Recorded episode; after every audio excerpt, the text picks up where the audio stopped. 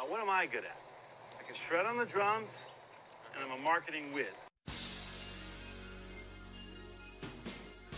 Okay, Venom, reel it in. Reel it in this time, all right? Reel it in. Reel it in slow and steady.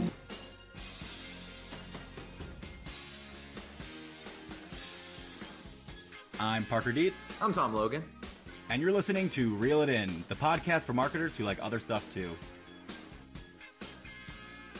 Hi, everyone. Welcome to this special edition of Reel It In. Uh, I get to do this without our esteemed host, Parker Dietz, today. Um, so we'll see if I can host a podcast without the greatest host on the planet.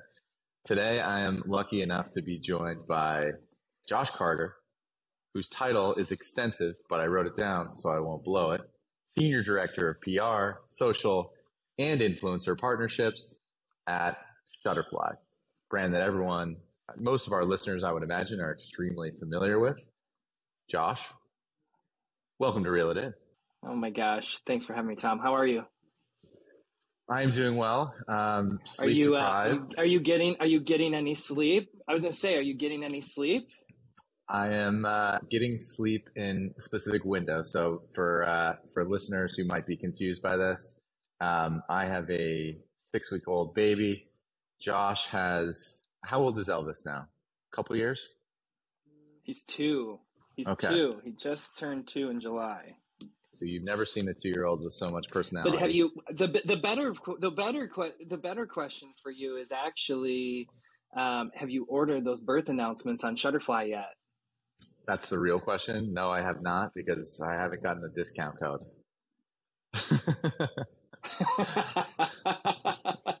well, we I can never fix buy that. anything for full That's price. easy to fix. That sounds that sounds wonderful. Hey. I uh, it's a good thing. It's a good thing you know somebody. You know somebody. That's good. it it helps to have friends in, in high places for sure. All right, well let's uh let's get into it. Josh, let's start by um by just getting you to to give a quick overview on yourself. You've had a a really interesting career. You've done a variety of different things. You have awesome perspectives. So, you know, that's that's a major reason why I wanted you on here, aside from just being a dear friend. Um, but maybe just like intro yourself. Give us a little overview of of who Josh Carter is in the most Josh Carter way possible, meaning not boring, splashy. Are you trying to get me? Are you trying to get me to do a TikTok on this? I don't. I'm still learning. I mean, I'm old. I'm- I've been I'm doing try- this for a long, long, long time. So we'll uh we'll see. Um, but yeah, Tom, I know that you know some of this, but for listeners, my name is Josh Carter. I'm based in Minneapolis, Minnesota, the home of ten thousand lakes. Uh, I live in Minneapolis with my wife Sarah and our two-year-old son Elvis. I have spent oh, about 20 some years in the marketing PR space, uh, mix of agency life, really focused on consumer. Uh, spent a long time at a large retailer called Target doing PR and social and influencer work there for, for a long, long time. Um, and right now I'm at Shutterfly and having such a blast. Uh, I lead PR, social, and our influencer work there. And it's been about two years that I've been here, and we are, you know, in the business of sharing everyone's life memories, and it could not be a better fit. You know, I, I love photography. I love celebrating. I love uh, getting to hear. I'm I'm big in social, so I love to see people's stories, and so Shutterfly is a great fit for me. Um, but we are having such a blast here as we continue to evolve the brand from not just being a photo personalization company, but uh, a customization company and really celebrating all life's moments. So I, uh, you know, when I'm not working, I am really, Tom always probably laughs at me, but I love, I love a good hat. Uh, as you can see. And so I'm really trying to work on my hat fluencer game. Uh, hasn't really taken off yet, but I, I think in 2023 it's going to be big. So, but um, yeah, so that's me. You know, I, I I love telling stories on behalf of brands, and uh, it's it's what I think I do best. I think that storytelling, um, both for you personally and for you professionally, has has clearly made its way into the DNA of Shutterfly in a very short period of time. maybe just give us a um, give us an, an understanding of how you think about the role of influencer marketing within Shutterfly. So I'm sure that people have seen, you know, I've, I've been seeing all of this like Kris Jenner hype, what constitutes a Kardashian worthy holiday celebration and all these things. But um, influencer marketing is is uh, a lot more nuanced and, and broad than just you know Jenner slash Kardashian level influence partnerships. Like, tell us about how you think about about this specific component of, of the business. Yeah, you know, influencer marketing is is so wild to me because it's been a part of every job I've ever had, just in a different way. Um, you know, I remember back in the day when I started my career, one of the first influencers, I'm, I'm going to date myself now, but one of the first influencers I worked with uh, was Kelly Clarkson, and she had just won American Idol. Um, and so it was really interesting because at that point, celebrity was the influence it was movie stars and musicians and all the things.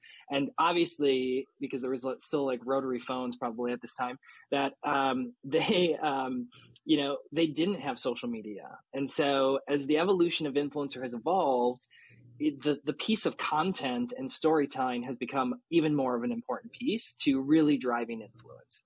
When I think about influencer today, and it's evolved even in the last two years, um, that content and video content specifically is how people are are getting the stories and believing in the products that they're talking about and believing in the brands that influencers talk about. I approach any influencer partnership that we do, and, and this is so cliche, but it is about the authenticity. I want people who love our brand. I want people who continue to um, know us, use us, um, and really feel proud um, to to be able to talk about us. And so when I look at our when I look at influencers in general, I don't think there's a one size fits all, and I think they each have their own superpower for what is needed. Um, and I think finding that right mix is what brands can do to be most successful. And you guys have also been doing some very interesting collaborations that involve uh, like new product creation alongside that specific influencer, correct? Maybe tell us a little bit about that, how that came about. Yeah, you know, I think product collabs with influencers is really, really exciting. Um, you know, we we did a program uh, not too long ago with four social media icons that each collaborated with an artist to create four products that were available for a limited time only on Shutterfly.com. And it was a really great opportunity. We called the Shutterfly Collective. Um, it was a really great opportunity for us to reach a new audience, to work with influencers who we love, to let them create just like our customers do and do it in a way that was authentically them. And we saw some really great success from that program. There's lots of buzz and lots of momentum and all the things that are super, super important in that space. But what was beautiful about it is that we partnered Spoonflower independent artists with each of the influencers to create their collaboration. And so I think that was super important for us as we think about where we go as a, as a brand and thinking about customization of product and art and design and all the things that go with that um, in a very fun new way for us. And so I'm super proud of that program. It was a blast to work with that group of influencers and artists. I, um, and I think for us, you know, I operate personally, I operate in a model of of a 70 20 10 model that 70% and even when i think of influencer work is hardworking influencer programs that we all know and love and we've been building as brand builders. Uh, 20% is the stuff that you want to take a risk on and it doesn't have to be big and it doesn't have to be expensive but it's to try and to continue to test and learn. And 10% to me ends up always falling into a bucket of um, maybe a big idea. Again doesn't have big doesn't mean costly but big might be something that you've never tried before. And so I think it's really important to operate that way. I think, you know, we have to, in the influencer space and even in the social space, that I mean, 70% of that work has to really work hard for you. And so being strategic and being smart and really having goals and KPIs that you can measure against and continue to grow really is the foundation of what that looks like. And then I think take some risks. I'm a risk taker. I actually tell my team a lot, um, let's be brave. I actually don't say let's take risks. I say let's be brave, and I think it just gives a more mm-hmm. positive mm-hmm. positive spin on on and, and encouraging and empowering teams to think outside the box. I think from a cultural standpoint as well, how you treat quote unquote mistakes or how you either reprimand or celebrate falling forward, gathering those learnings, like that can completely define whether or not you have a, an innovative, know, healthy, vibrant team, or you have one that just kind of stays in its lane, shows up nine to five, and, and isn't really emotionally invested in their work. Like I really think that is that is a major piece of of uh, culture, you know, defining um, just overall traits. You mentioned something in there, and I'm going to go a little bit off off script about reaching new audiences. That is something that comes up constantly with our clients. I think part of it is just because of the overall like macroeconomic squeeze. Part of it is rising ad costs, and part of it is just like uh, differentiation. So a lot of companies that have traditionally sold to sort of 35 and up types of audiences are now realizing that if they invest in Gen Z, come out with with Gen Z messaging, Gen Z ads, but also Gen Z friendly products, that they can set themselves up for you know much higher lifetime value of these customers. They can they can bring them in much younger at a much younger age, and then and then kind of you know, very naturally grow with them as they move into sort of the their previously defined sweet spot. Um, talk to us about the new audience initiatives, and, and I'm imagining that it's that's less of a um, less of a like Gen Z versus millennial thing, and probably more about like subculture, sub pockets that that Shutter that you'd like to see Shutterfly do, uh, make a bigger splash in. Is that right? Yeah, and I um, I don't know if our tech is a little off, so I might have missed some of your questions. So if I if I do, please correct me. But I think you know I've been doing. I look at audience in a couple ways. One, even in my career starting in PR, we use the, the the vehicle of a PR or an influencer to reach an audience that we can't do ourselves. So it's the audience that you can't pay that paid media for to reach that audience. And so when I think of influencers, I think of reaching audiences that may have never thought of us before um, or have and and want to think about us again because they forgot about us or whatever those moments are it to me is what what i love so much about shutterfly is there's literally something on our site for everybody and no matter what your age is so it really gives me the ability to think about the emotional piece of the products that we sell to reach these audiences and so for me using influencers it does get us into a place that um, gets people to think differently about their products and different use cases that they may never have thought of. And that might be a different way to think about our photo books or a different way to feel really confident about your holiday card this this year. And that's not just reaching from in my opinion, it's not just reaching just the mom. It could be you might be celebrating a roommate anniversary with somebody and you want to make them a special card of the first photo on your move-in day. So using an influencer to help tell that story, to give those inspirational ideas is a really powerful way. And like we talked about early in the, in the conversation is, you know, video is something that, as you guys know at Cohley, that it's time intensive.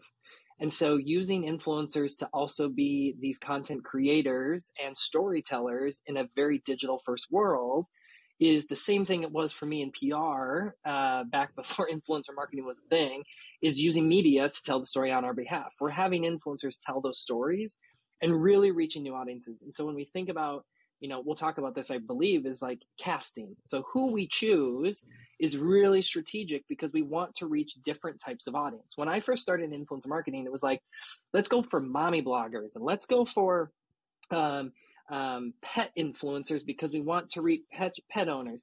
Nowadays, everyone's looking for just this overall lifestyle, right? And so being strategic in who we pick based on the stories we want to tell.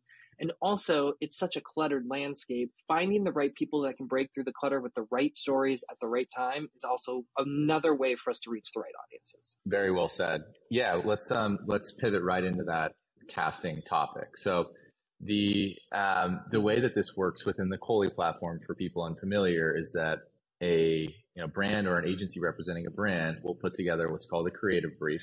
It has core components around what they're looking for within the video, you know, photo, or even can help guide product review um, types of content as well.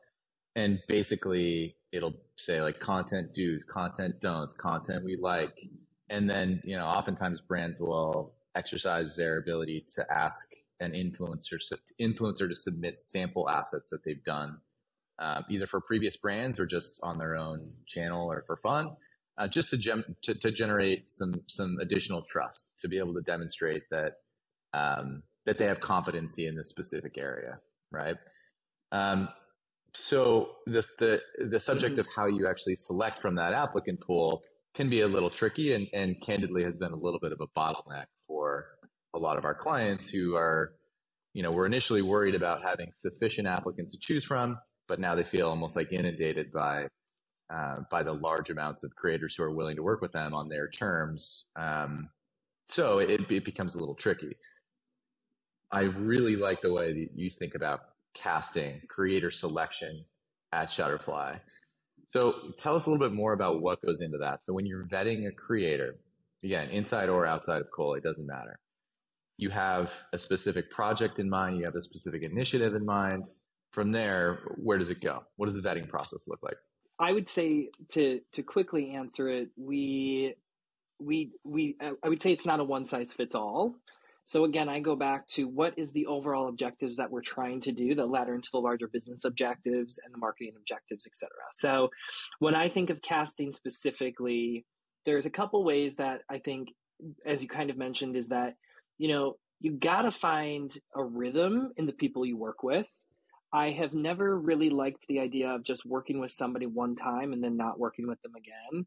Um, because I think it's important that you are building uh, your stories together and building a relationship. It's just like any other partnership that you have, it takes time to get to know each other. And I think it's important to really set them up for success when you think about the content they can produce on your behalf and really having a strong brief. And so, really starting with that brief I think is really important because I think that then leads to your casting.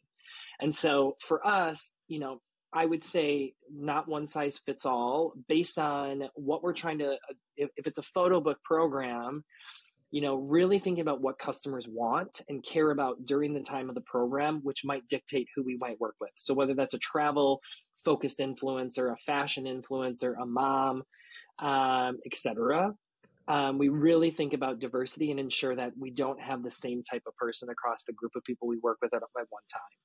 And I think people forget mm. that. I think you you I look at it and back in the day, I mean, I was casting like fashion shows and stuff like that too, and it's like we got to you've got to think of the picture as a whole. Uh, in order to find the right mix and have backups because in the casting process something may come up and you may lose somebody and you have to have a backup to figure out how do you fill that gap of the audience you're trying to reach or the story or the type of content you're trying to reach? I would say um, we don't always get it right you know? I don't think everyone anyone really gets it right and i think you take some big bets on some certain people that you think are really going to drive you think the content is really going to execute well you think their audience is going to resonate and sometimes it doesn't. And you know there's t- plenty of times that me and my team talk and they're really into an influencer or a piece of content and i'm like i don't think this is going to work y'all. And sure as hell it does. Like it does. And and so sometimes you just don't know and i think it really comes down to you got to trust your gut with some of your people do the due diligence to really find out what they care about what they like because if you do that hopefully the content will resonate with their audience better. And then hopefully you'll end up with an end product that you're really proud to share on your own social channels as a as a, an opportunity or to whitelist or dark post or whatever you need to do in the content space. So um, my advice for people would be um, start small start small and, and, start building your group of people that you think resonate best. Um, focus on diversity. Focus on diversity of like what um, what their audience looks like, what their content looks like. And then the third thing I would say for advice is, um, you know, again, probably that 70, 20, 10 model a little bit like 70% of your cast is people you know are going to work hard. In that 20 and that other mm-hmm. 10%, you know, take some risks, see what happens. Um, and also, I'm in a place of like quality versus quantity. Um, only because I think you can really get to know your influencers a little better and the content that they're going to produce the 70 20 10 is actually very consistent with how we'll work with paid media teams around their uh, creative testing. So a lot of times the pushback when we talk about uh, encouraging them to test different creative different audiences iterate constantly is well we have this great like hero creative this winning creative that's just crushing crushing it for us. Like we're worried about leaving money on the table if we don't serve this 100% of the time. So what we'll recommend in those instances is like, all right, 80% of your budget, keep on hammering these these winners. But guess what? Like the risk of ad fatigue, of drop offs in performance, eh, that's also a substantial risk. Like you have to be introducing new creative, and you have to be pushing the limit around um, around what may or may not work, right? And, and there is a chance that within that twenty percent of the pie that you're using to test new creative, you know, new new copy iterations, whatever it might be, new calls to action, it's very likely that you can find a new winning creative. And all of a sudden, that previous, you know, king of the hill creative that you thought would never be beat in a million years, it's upended, and you benefit from higher click through rates, lower CPMS, and your boss thinks you're a hero, right? So um, I, I, mm-hmm. love that. Just kind of thinking about that as like a percentage of of um, casting, percentage of influencer selection, all the way over to uh, to percentage of, of paid media serving as well. Um, that's great. Do you want to go through our rapid fire questions? do you want to go through the rapid fire questions? I really do. I really do. I have to be honest with you. I'm really, I'm really excited for uh, for this specifically. So we're gonna do word association. So basically, like I'm gonna limit you to just a few words in your responses here, and you're just gonna say the first thing that comes to mind. I know you technically had these prompts in advance, but I'll be honest. I didn't even. I didn't. I I wanted to keep it as real, you know. So I haven't actually really looked. at it, to be totally to be totally honest. I should have put this in white text and then and then turned it turned it into black right before we got on. you probably would have you probably would have found me out on that. All right, you ready for this? Yes. Complete the sentences. The future of influ- influencer marketing will look like. I could go two ways on this one. I would say here to stay I I'm confident this will continue to be a place that we evolve, and I also feel strongly that it will be the future will be integrated. So continuing to integrate influencers across the funnel and the channel, um, I think is important as we think about the future. For brands, social media should be thought of as fun. I I'd say fun, but I'd also say um, Wait, this is like picking favorites. Um, I'd say fun. First of all, I do because I think that's just how I lead. Lead, um, customer first. I think that we have to continue to think about who we're an audience first. Perhaps maybe is a better way to say it. Um, mm-hmm. And I, because I'm a PR person, think editorially. Speaking of picking favorites, your favorite influencer right now is. We get you in trouble for some of these questions. You know, it's funny because, you know, my dog Fonzie had an Instagram, and I just found out my wife and I were like looking on our accounts or something, and they deleted his account because he wasn't 13. And I was like, what? Oh, so I was going to say 13 Fonzie. In dog years. I know, he's way older than that. Um, who is my favorite influencer right now? Um, I don't know if I can pick. I don't know. That's that that's a, that that's gonna get me in trouble. I like them all. I like all of them. You touched on this earlier. Cop out answer, but I'll let you cop out. you touched on this earlier about being wrong about creative assets performance, but give me a specific time that you were that you were wrong about how a specific influencer's post or in more of like a paid capacity, how a creative assets performance netted out for me, it's it's hard to pick a piece of content that uh, I could say this was totally bad. I, I you know I, I, feel like I've done so many of them, but I would say early in the process when I think about um, performance, I it took me a while to really understand that lo-fi content can perform just as good as a piece of professional content, and sometimes even better. And so I feel like um, it really helped me understand that we need to let content creators and influencers create and we need to give them guardrails and we need to have them tell the stories we need to tell. But i think we as marketers have to continue to give them that ability to really create because that's when they shine. And ultimately they know their audience is best. So if we um, we really listen to them and have them create the content that they know and i think there's a balance. I don't think i do think in this video space of influencer right now you got to know how to do the cuts you got to keep people entertained and you got to people get people to stop their thumbs in some way. And so I think there's a balance. And so I'm not saying just hop on live and, and be able to get a great piece of content that's going to be super engaging. I think you have to do the work. But I don't think, uh, you know, shooting from the lens of the iPhone is just as good as if you have different pieces of equipment to really create beautiful content. What's the right way for creative teams and performance teams to work effectively together? Performance teams and creative teams. Um, i think having the plan uh, and and sticking to the strategy i think um, i think the review process it really comes with a lot of opinions.